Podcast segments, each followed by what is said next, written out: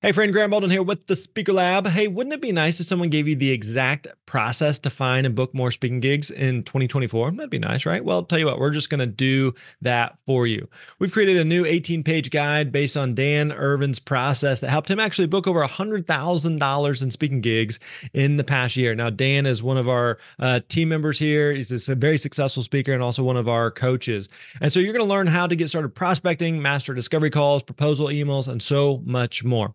All you got to do is go to thespeakerlab.com slash steps. Again, that's plural, thespeakerlab.com slash steps. We're going to send you that PDF guide right to your inbox. Again, that is thespeakerlab.com slash steps. That's it. That's all you got to do. Go there. Hey, thanks for listening. We appreciate it. You're awesome.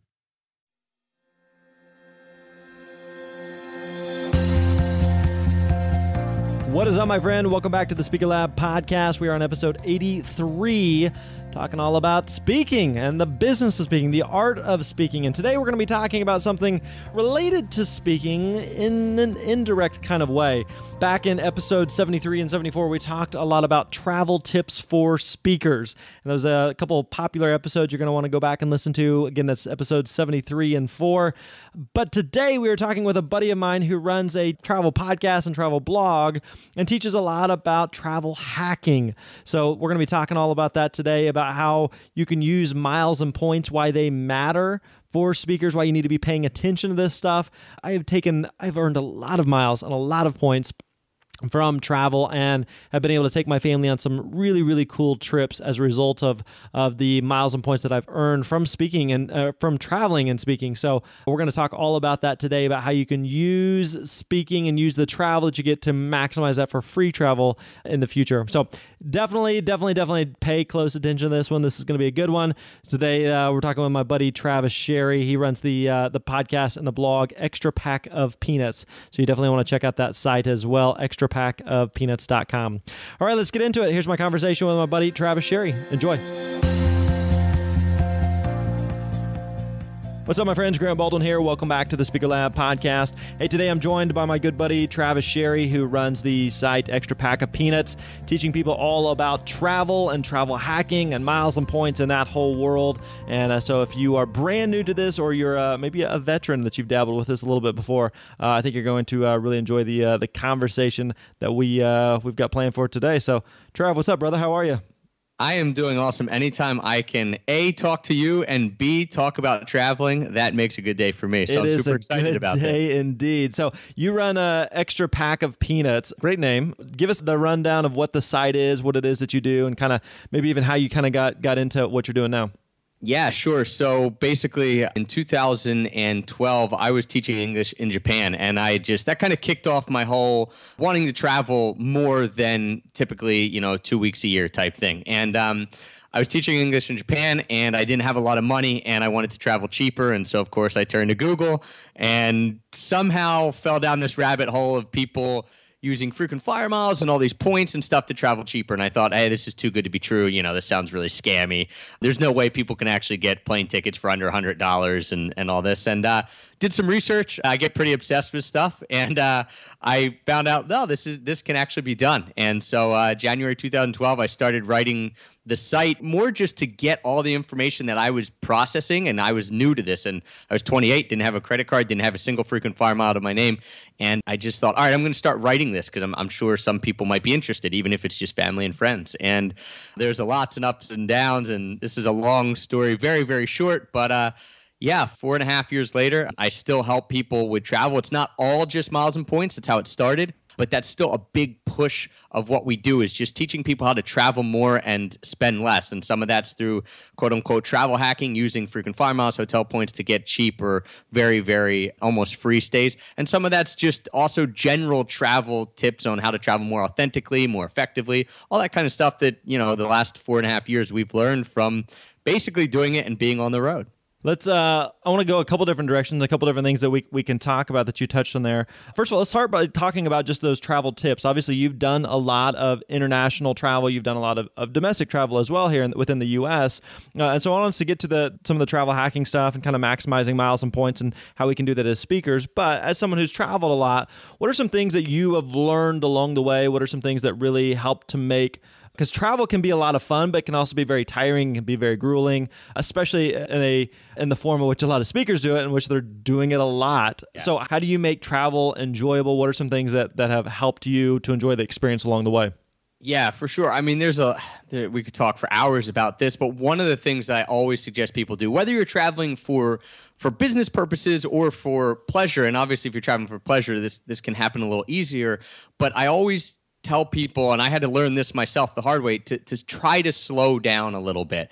And what I mean by that is, you know, we could travel wherever we wanted, whenever we wanted, because we were location independent. So that's great. But what we found ourselves doing was, you know, a couple days in one city and then a couple days in the next, a couple, and, you know, we were just bouncing around really, really quick, which is great, especially if you want to see a lot of stuff and it's your first time in an area or region or, or anything like that.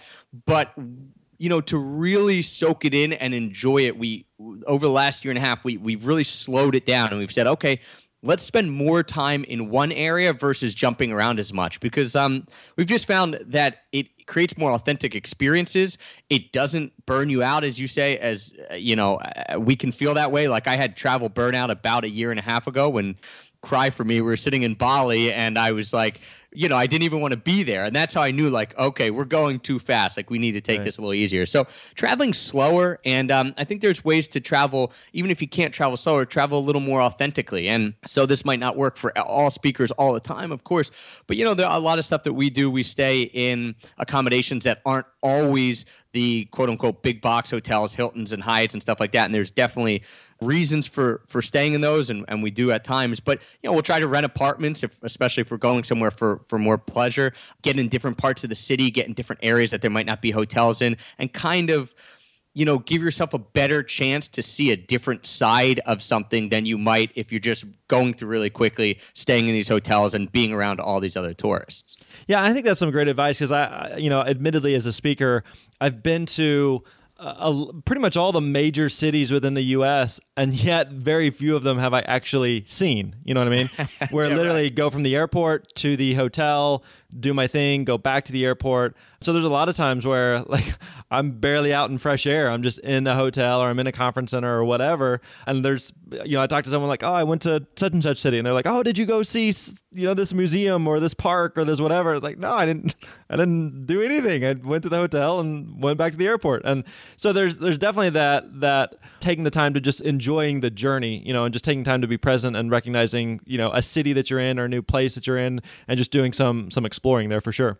Yeah, and if you don't have a lot of time, you could still do it. You know, maybe you add on one day, either before or after. I mean, typically, I guess if, if you're speaking, maybe you'd want to do it after, so you know you're you're finished, you can relax, you can mellow out a little bit. You know, if you if you can do one day or even like a half day, you know, maybe you finish that night and then the next day you don't fly out until the evening, and so you know, and you just wander around, and that's what I love doing, especially in cities, is not really having any plans, just getting out, wandering around uh, just walk around, you know, finding like a little restaurant or, or like a, you know, stuff that you might not see if you were, you know, had a set schedule of like, all right, I'm going to go this museum, this museum, or this place or that place. Yeah, and just kind of feeling. I, I guess that's the best way I could say, it, like feeling the city or feeling the area you're in by just letting yourself go and uh, and not really expecting things. Yeah, it sounds touchy feely and cute, but yes, it is. it can work. Uh, okay, what other things? So, just enjoying the journey, being present in the moment whenever you're traveling. Anything else that, that helps just to make the the journey smoother? Yeah, I mean, for us, this is going to be different, I think, than a lot of your listeners. But for us, we we typically wouldn't book accommodations uh, when we first started ahead of time. And what we've learned, yeah, I'm going to uh, not so, recommend that. yeah, through, well, I, I'm going to not recommend that anymore as well. Uh, so what we've learned is that there is a fine line between what we were kind of just talking about, like not having set plans and, and letting yourself go, but having enough structure. And so I think finding that balance can help too. And and obviously a lot of the people that that are listening to this are probably already going to have accommodations and stuff in place. But yeah, having some structure has really helped us enjoy it so that you're not always anxious about you know, when you get there, what you're going to be doing and things like that. So it sounds contradictory to what I just said, but I think that if you have the structure in place of, of like the big picture stuff, like, okay, I know how I'm going to get in between these cities. So doing enough research ahead of time so you know what's going on versus then that kind of allows you to have that freedom to spend some time wandering around if that makes sense you know? If you're organized a little bit it, it allows you to have the freedom on the other end. Yeah. No i think that's totally accurate. Let's uh, let's talk about this for a second. You mentioned that you do a lot with the miles and points world and so naturally as a as speakers and travelers we tend to hopefully uh, accumulate a lot of miles and points. So if if i'm just getting started why don't you first of all just give us like a, a high level view. What are miles and points? I've heard of them are they legit? How do they work? What do I do with them once I have them? Just kind of give us that that view. Sure. And if you're someone who is listening and you have no frequent flyer miles, you know, that was exactly where I was four and a half years ago. Even though I had I had flown a decent amount, I, I thought they were only for people, you know, who flew all the time. Like they weren't worth it to me because I was flying a couple times a year at that point. And since uh, that has changed now, but um basically what happens is when you you you fly on an airline or you know through credit cards or sign up bonuses or spending on that credit card or online promotions all that kind of stuff you earn these miles these frequent flyer miles or conversely these hotel points. And they work basically the same ones with airlines ones with hotels. And that allows you to then substantially reduce the cost of your flights and or your hotels to the point that they're almost free. So case in point you know we've flown to about 30 countries in the last four years, and all of the tickets that we've used our miles and points for have been under $100. So, you know, if you're flying, let's say you're going from New York to uh, Paris, to, that, that might be $800. Well, if you use your frequent flyer miles, you can get a ticket. You're only paying the taxes and fees, so you might get a ticket for $75 or $80 or something like that. So again, to be clear, like you've in the you said in the last four and a half years, you've done thirty plus countries, and a high majority, if not all of those, have come because of miles and points. True.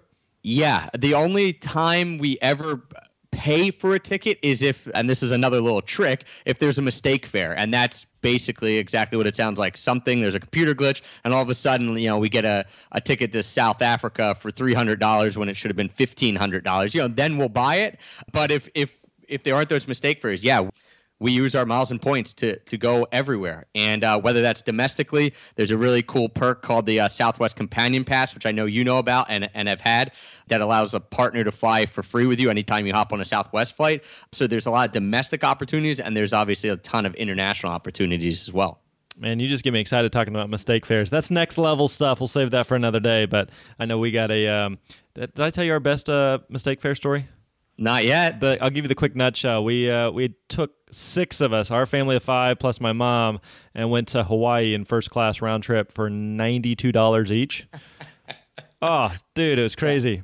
So. Yeah, the, it, I mean, mistake fares, and those are for people who are obviously uh, there's needs to be some flexibility there because typically they come up and they're gone within eight or ten hours when someone figures out that there's yep. a mistake. If that. And uh, yeah, if that. And, you know, sometimes there are really certain dates and things like that. But um, if you ever can take a, advantage of them, they are fantastic. We've done Italy for 125 bucks, Spain for 200, South Africa for 300. We went to Bali for, I think, under 300. So, yeah, we mix those in with the miles and points to basically create as we said like really really really cheap flights and to be and to be clear like again they're they are very rare and you have to yes. be willing to pull the trigger immediately and just ask questions later. But the if you can if you can get get on one, it's a fun experience. So okay, so if I'm just getting started with miles point, how do I even get miles and points? Where do they where do they come from? Uh, if I'm traveling a lot, do I just naturally get them, or how does that work? Yeah, so here's what I thought when I, you know, like I said, four and a half, five years ago when I was just getting into this. I just assumed that the only way you could get miles and points is through flying.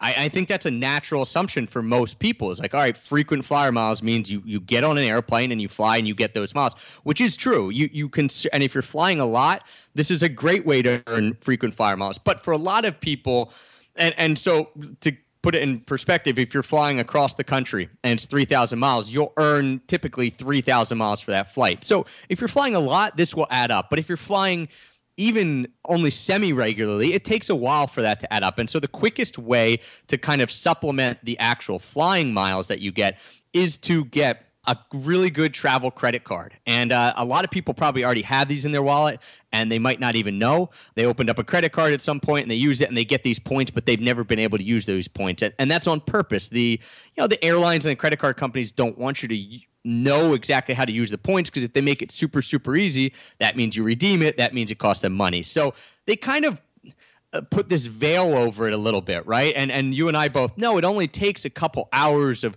of work, sometimes not even to to kind of pull it off and get started.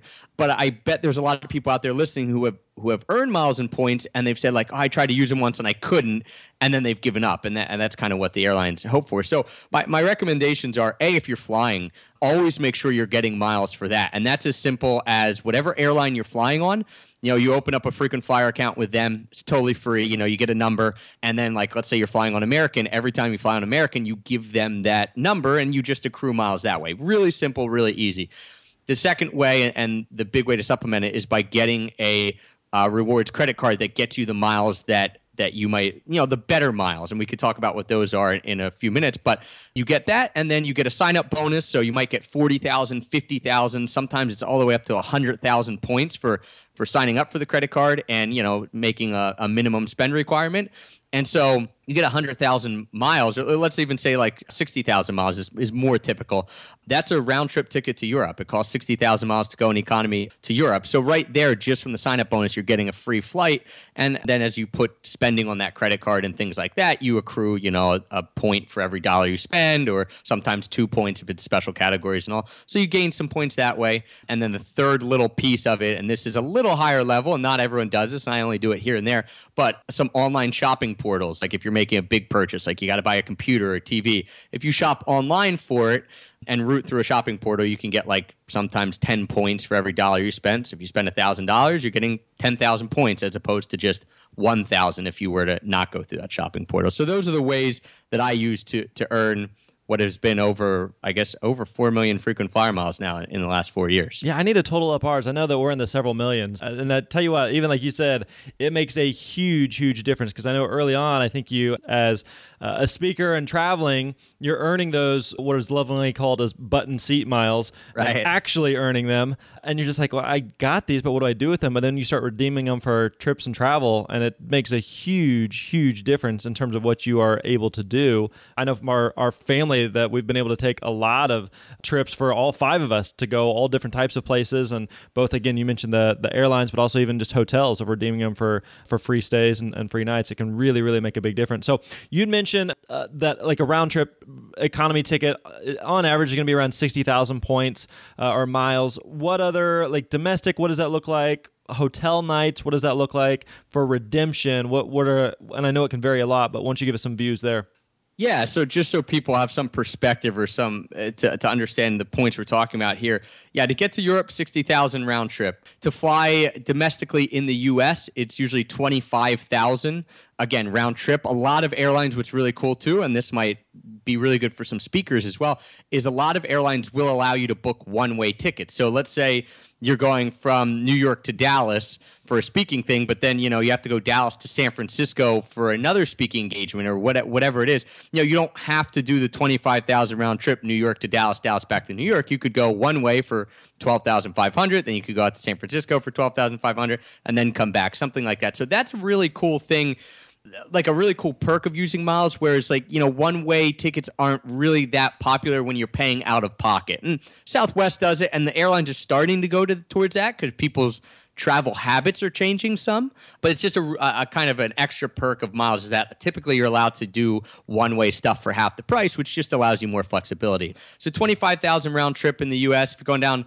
you know, to the Caribbean, it's usually like 35,000. South America can run between you know, 40,000 off season to like 60,000 during peak season, going over to Asia, 60 to 80,000. So those are the miles that you're looking at. Uh, you could get anywhere in the world in economy for under 100,000 points. You know, uh, Australia, same, it's about 80,000. And then hotel nights, like you said, very dramatically based on the brand. So, like the highest end Hilton will now cost you 90,000 Hilton points, whereas the highest end Hyatt will cost you about 30,000. So, that's where we get into talking about. I, always tell people to think of these points as a currency, you know, and um, that's why not always the highest number. If you look at sign up bonuses and you see a card that says hey, get 70,000 Hilton points, and you think, oh man, that's wow, like imagine the stuff I could do with it. Well, you know, you want to stay at the best Hilton in the world, that's not even going to get you a free night. Whereas, you know, 40,000 Hyatt points would get you a free night at the highest end of Hyatt. So I always tell people think of it as a currency, same as you would with money. You know, Grant, if I said to you, like, all right, you can have like 100 Mexican pesos or 100 US dollars, well, you're going to check the exchange rate and you're going to say, yeah, give me the US dollars, right? And uh, it's similar with hotel points with frequent flyer miles and with these bank reward points is that some are just more valuable because they allow you to do more or they're more flexible or they're you know whatever we want to call it value per point is much higher yeah i would totally echo that that basically uh, a point is not a point is not a point. Like it all right. kind of depends on the situation and circumstance and, and what what that point is is what account that is in. And so even like you mentioned before, and this is something I always recommend to speakers when you're getting started, especially since you're going to be doing a lot of traveling, is to go ahead and because they're free, get those frequent flyer accounts with everybody. Like literally, I have I have, and I, I know you do too as well. You know, frequent flyer accounts with airlines that I haven't traveled for years, but when I do travel with them, I want to get those points. I want to get something for that. And so I've got them with with uh, you know all the major uh, hotel chains and airlines and even rental car companies, Amtrak trains, cruises. I mean, you can get them with just about anybody now, so that you are again earning some of those points that may on their own may or may not be worth a ton, but collectively with other things that you may be doing, may all of a sudden you, you have something that you can you can turn into some type of trip or redemption. Yeah, and here's an important thing to know, and I didn't realize this when I was first starting either. You know, think of these points like to, they live in separate in separate spheres. I can't say that. I'm not a good speaker. Separate I can't say that. Like ten that is, times that is hard. fast. Yeah, in separate spheres. And so, like, if you have American Airlines miles and you have United miles, like you you can't combine them. So I, I, get this question a lot, and this is what I thought in the beginning. Like, all right, I'm just getting quote unquote frequent flyer miles. So like sure they could all just like be used together. They, they can't you know if you have american airlines miles they live in one sphere. If you have united miles they live in another sphere. You can't combine them and say all right i have 50 of one and 50 of another so i have 100000 points. I want to go to australia. You would need enough in each sphere to take that trip. Now eh, to not to make it too complicated but you could go one way with one and one way back. That's one way to do it. But they they, they are different. And so that's just something really important to know. And then, but on top of that, what the airlines do do that are that is pretty cool is they all have uh, most are part of alliances. So, for example, American Airlines is part of this alliance called One World. So, American Airlines won't themselves fly to Sydney. So, you know, you can use your American Airlines miles on American Airlines or any of their partner airlines as well. So that's important to note. So, like, if if you could only use it on American Airlines, you could never get to Australia because they they don't have a flight that goes there. But you can fly on their partner airline Qantas and get down there. It's the same thing. You book with American Airlines. You know, you're using your American Airlines miles. You follow American Airlines rules, but you're just flying on one of their partners' planes. So that that opens up basically the whole world for the three big alliances because they have partners, you know, they have partnerships with airlines all over the world. So there's very few places you can't go on miles because of these partnerships. Well, and you could speak this better than I could, but generally speaking, those alliances are more for are really going to more come into play on international Definitely. travel. So, so for example, domestically, the the big players of American, United, Delta, even Southwest. None of them are, are, are buddy buddy. They're not partners. Um, right, right. So really more when you're going on the international stuff, like you mentioned in the situation where American doesn't fly to Australia, but they have options to get you out of Australia where you can still use the, the miles and points. Gotcha. Okay. So all these different types of miles and points. You mentioned the, you know, we mentioned the the butt in seat travel, and you also kind of touched on the credit cards. I know that's how you and I have gotten the bulk of the miles and points that we've had. I think that's been a misconception for some people who people know that that uh, myself and then obviously our, our, our, family we travel quite a bit, uh, and a lot of it is through miles and points. And so the assumption is, well, like, oh, okay, you're a speaker, you travel a lot, therefore you earn a lot. like, yeah, I earn a lot naturally from those butt in seat miles, but a lot of what we earned has come from credit cards. And so we could go into you know a lot with this and what exactly that looks like. But why don't you give us kind of the nutshell of how some of these credit card bonuses work? You, you touched on it earlier but tell us a little bit more about that and kind of how if like if i want to get you know american miles what does that have to do with a credit card Right, right. Great question. And this is your assumption or the people's assumption that you earn it from flying from butt in seat is again the assumption I had five years ago and until I started learning about it and the light bulb went off. So if you thought that you're in good company, I think like 95% of people think that. I will tell you that of the 4 million frequent flyer miles that I've earned in the last four years, less than 1% have come from actually flying. So we're talking almost all I've come through credit cards, these promotions. And so with the credit cards, how it works is uh, we'll, we'll, take American Airlines for example. What they do is American Airlines will have a card, like a co-branded credit card with a bank. Uh, so for right now, they have a, a, credit card with Citi, with Citibank. So what you do is you would go and you could, you know, typically you'd apply online. I guess you could apply in a branch as well, but most people just do it online. And you'd say, all right, well, I'm looking to, to get some American Airlines miles. I have some from flying, or or I, you know, I live near an American Airlines hub, or they have good flights wherever I'm going, wh- what have you.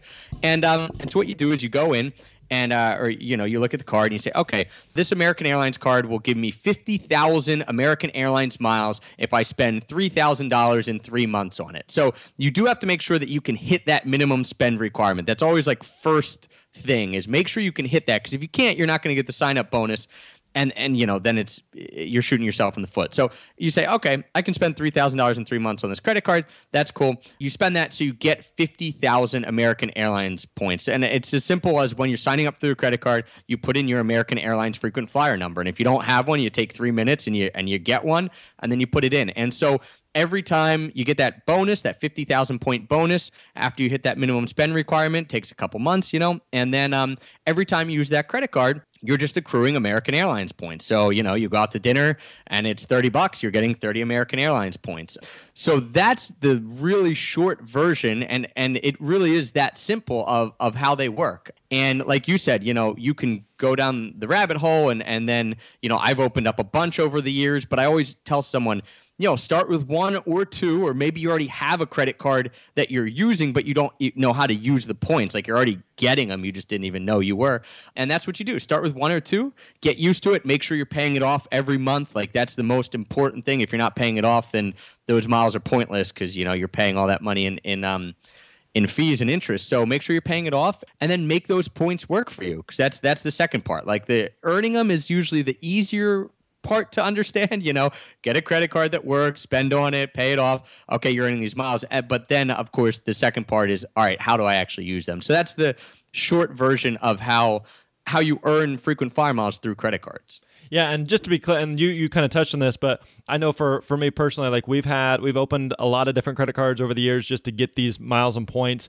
We use a credit card for most of our business spending, which is something we could touch on in just a second here. But I know for us, we don't carry a balance on any card. We have zero credit card debt. We have zero debt on the business, but uh, zero personal debt as well, actually. But all that to say, like if you're going to get into this, I always tell like friends that are just like, "Oh, how do I do this?" Like you can do this, but you've got to be very, very cautious about this. And so, if you're going to get a credit card, uh, even just for the the having the um, ability to get those miles and points, if you're creating a financial mess for yourself because you're not responsible, then don't do this. Yeah, uh, it's it's like a big I wish I could like put a neon light up every time I say that, and like it would hammer into someone's head, you know, because it is. It, you you definitely.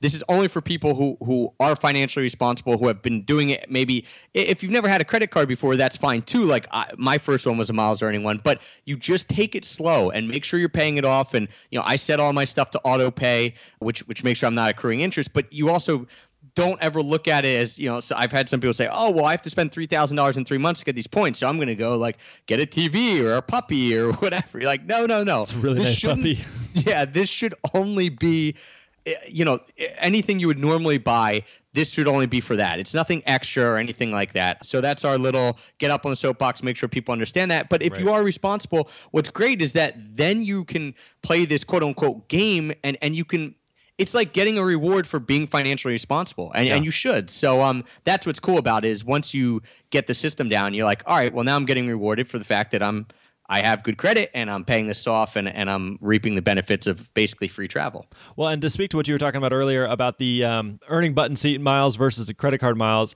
uh, again, I think people have this misconception for me personally that, oh, you travel a lot, therefore, you know, I couldn't get all those miles of points because I don't travel as much as you. I just looked up, just out of curiosity, on my American account. American's the primary airline that I fly, and I have I've earned 776,000 button seat miles. That's a that's lot of button. That's a lot of butt in seat miles. Seven hundred seventy-six thousand. That's over several years. But my total lifetime is over two point two million miles. So if you do the math there, that means that uh, 1.5 million dollar or 1.5 million miles have come from things that don't involve butt in seat traveling. So again, you can earn. Eh, my wife is another good example. We never pay for tickets for her. She never flies anywhere that's not where she's getting where she's redeeming uh, uh miles or points. Yet her account right now at this very moment has like five hundred thousand miles in it for American, yep. and she's never paid for a ticket. So there's a lot of ways that you can you can earn those. So let's touch on that to kind of wrap up here if I know that I'm I'm traveling a lot, I'm speaking a lot, I'm getting a lot of travel expenses, and that's again another great thing about being a speaker is that I remember noticing this on early on with my dad is that he used to do a lot of traveling. And so he would then redeem some of those miles for us to go on family vacations later. But they were all things where he was being reimbursed for the travel. So it's like, whoa, whoa, whoa, wait a minute. We're getting to reap the benefits that someone else is paying for? Like, I, and that's really the way it works for speakers is someone else is paying for the travel and yet you are keeping the miles and points. And so it's kind of that, you know, additional perk and benefit there. So if I know that I'm going to be doing a lot of traveling, are there certain credit cards that I should be using that may be more valuable or worthwhile than others? Yeah, and and like you said, a point is not always a point is not always a point. So the the best ones that Uh, and and this is almost across the board unless for some reason you you live in a, a, certain area that only one airline services you know you're in like a small town or something uh, typically the best points that you can earn in the frequent flyer world are chase ultimate rewards points and these work a little different than those american airlines points that i talked about earlier because what happens here is you earn points with the bank, with Chase. But why they're more valuable is that they, they provide a lot of flexibility. And so when you are in those American Airlines miles I talked about earlier, you can only use them to uh, fly on American Airlines, which is which is pretty good. That's also a very good card. But with these chase points, you can do like three different things. One, you can transfer them to different airlines. So you can transfer them to United, which is an awesome airline for, you know, flying domestically and especially for flying internationally. You can transfer them to Southwest, which, uh, you know, we know is great for domestic or Caribbean or anything like that. And, and there's a few other random airlines, but those are two big ones. The second thing you can do is you can transfer them to hotels, which is huge, especially for people who are speaking and, and you know, you're only going to take maybe one or two vacations a year. So you, you have your flights covered, but you know, now you want the hotels covered as well, so you can transfer them to Hyatt, like we talked about, which is a great hotel chain where the points are, are worth a decent amount. You can transfer them to Marriott, things like that. And then the third thing you can do is you don't even have to transfer them. If you just want to buy any ticket, you can go on Chase's website and let's say you have 100,000 points. That equates to, I think, like $1,300 worth of of points. So you can go on there and you can say, all right, I want to book my flight with this. And if the flight's $800, you, you use you know that amount of points and you still have $500 of chase left and then you book your hotel. So what's good about that third option is that you have ultimate flexibility because you can book any flight and any hotel. Whereas when you transfer to an airline not to get too confusing, but if you think of a plane and let's say there's 300 seats on a plane, I have no idea if that's right or not, but this is easy for math. There's 300 seats on a plane. They might only open up 100 of them for people who are using frequent flyer miles. So they might fill up fairly quickly. And then, you know, so you might not be able to get the exact flight you want if there's not availability. If you use the third option where you're using your chase points as cash, you can book any flight because it's just a sliding scale of how much you would actually pay out of pocket. So the chase points are great. And so on that note, what I always do, the two main cards that I use, I use one for my personal spending, and that's called the Chase Sapphire Preferred, and it earns you those Chase points, and it usually comes with a bonus of about fifty thousand right off the bat, which is a great bonus. It has kind of cool bonus categories where anytime you have meals out, you get two points for every dollar you spend instead of just one. And then for the business side, they have kind of like it's like a sister card to that. It, it, it works the same, and it's called the Chase Ink Plus. And so I use that for all my business expenses. That way I can keep everything separate, but I'm still earning those Chase points. So both of them earn the same type of points, and you can easily online combine them into one account whenever you want. It takes it literally takes a minute. So you're earning the same types of points, these Chase points, which in my opinion and, and in most people's opinion are the most valuable points out there. So um that's kind of the ones I always tell people to start with.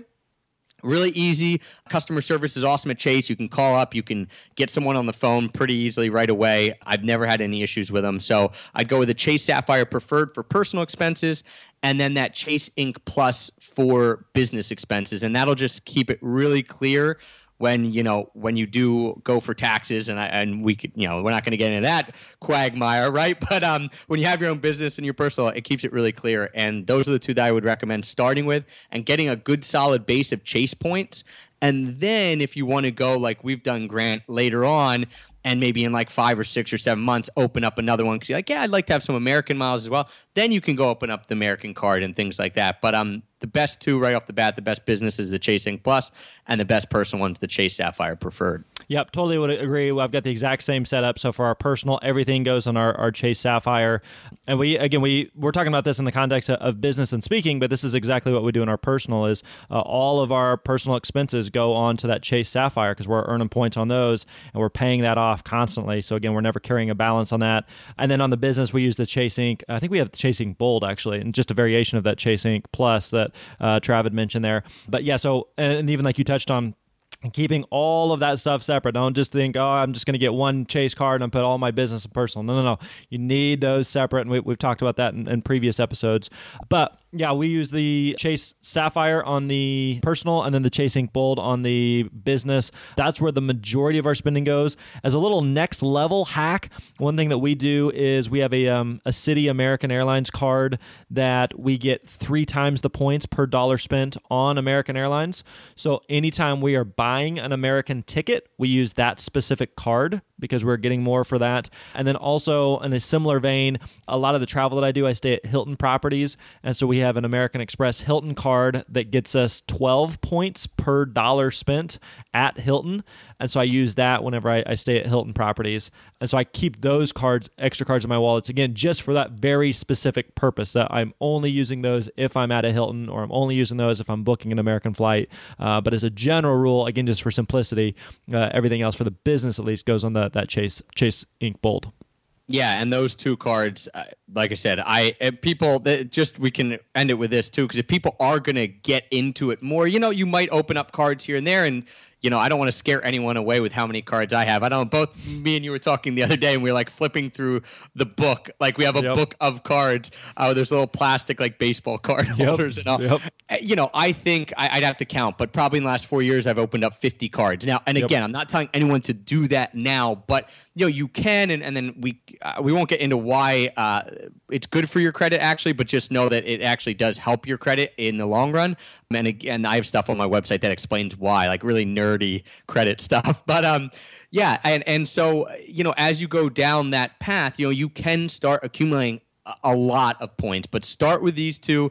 And even to this day, you know, I probably have 30 open credit cards, but in my wallet, there's like four different ones. And that's what I tell people. They're like, well, how do you keep track of it all? I said, well, I don't those other 26 I'm not using. You know, they're just sitting off. I got the sign up bonus. They're sitting off to the side. I'm only using two or three or four at most to, because you know, even I would never want to have to keep track of, of the spending I do on 30 cards. So yep. you kind of use it to make the minimum spend, and then you set it aside, and then you have your kind of go to everyday cards, and those would be the Chase Sapphire Preferred and the Chase Ink Plus, or like uh, Grant said, the Chase Ink Bold, which is like their older version of it. I don't even know if you can open it anymore, but those are the two best the two best for personal and then business. Yeah, and again, we like we are just scratching the surface, so that's why uh, that's why Trav started the Extra Pack of Peanuts blog. Is just there's a ton more nuance. So if you really want to geek out on this, definitely check out Trav's blog. He's got a lot of great stuff there. Trav, tell us again where we can find the blog and the site, and where else we can go to find out about you.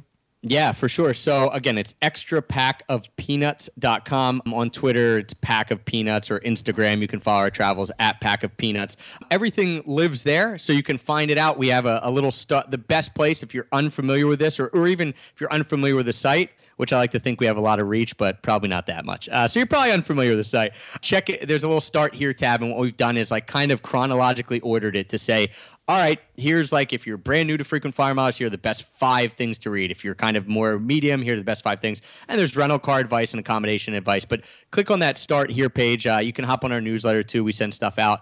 And we've started doing some workshops and stuff to, to really help people get started diving in for about an hour because I really truly believe about four or five hours of, of learning this and you can become uh, basically an expert. Like you can start traveling for free. So it's not really as hard. And the return on investment, Grant, I think you'll speak to this. I mean, when you're getting, I've probably flown hundreds of thousands of dollars worth of flights in the last four years for, you know, a, a little bit of time learning it. And uh, if you are someone who's going to travel a lot, it's it's crazy. So yeah, you can go to extrapackofpeanuts.com. You can hop on the mailing list. You can find everything there.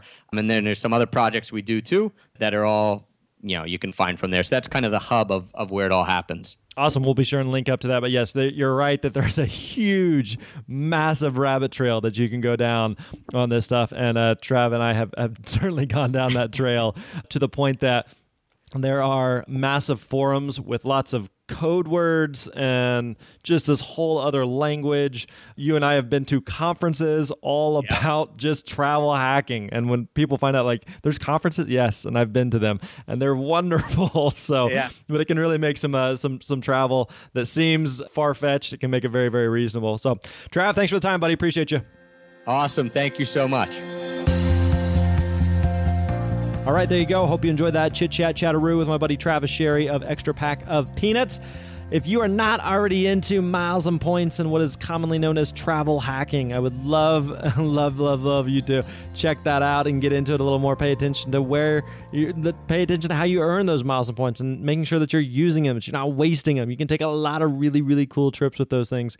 I'll give you a quick example. In fact, this is actually something that's just recent. Uh, I'm going to be speaking at an event next next March in the Philippines. It's Chris Ducker's conference called Tropical Think Tank. It's going to be a lot of fun. So if you haven't already, you definitely check that one out as well.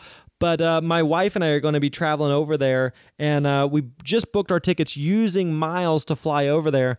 And we paid $200 in taxes and fees to go over there. $200 in taxes and fees, plus the cost of our, our miles to go over there.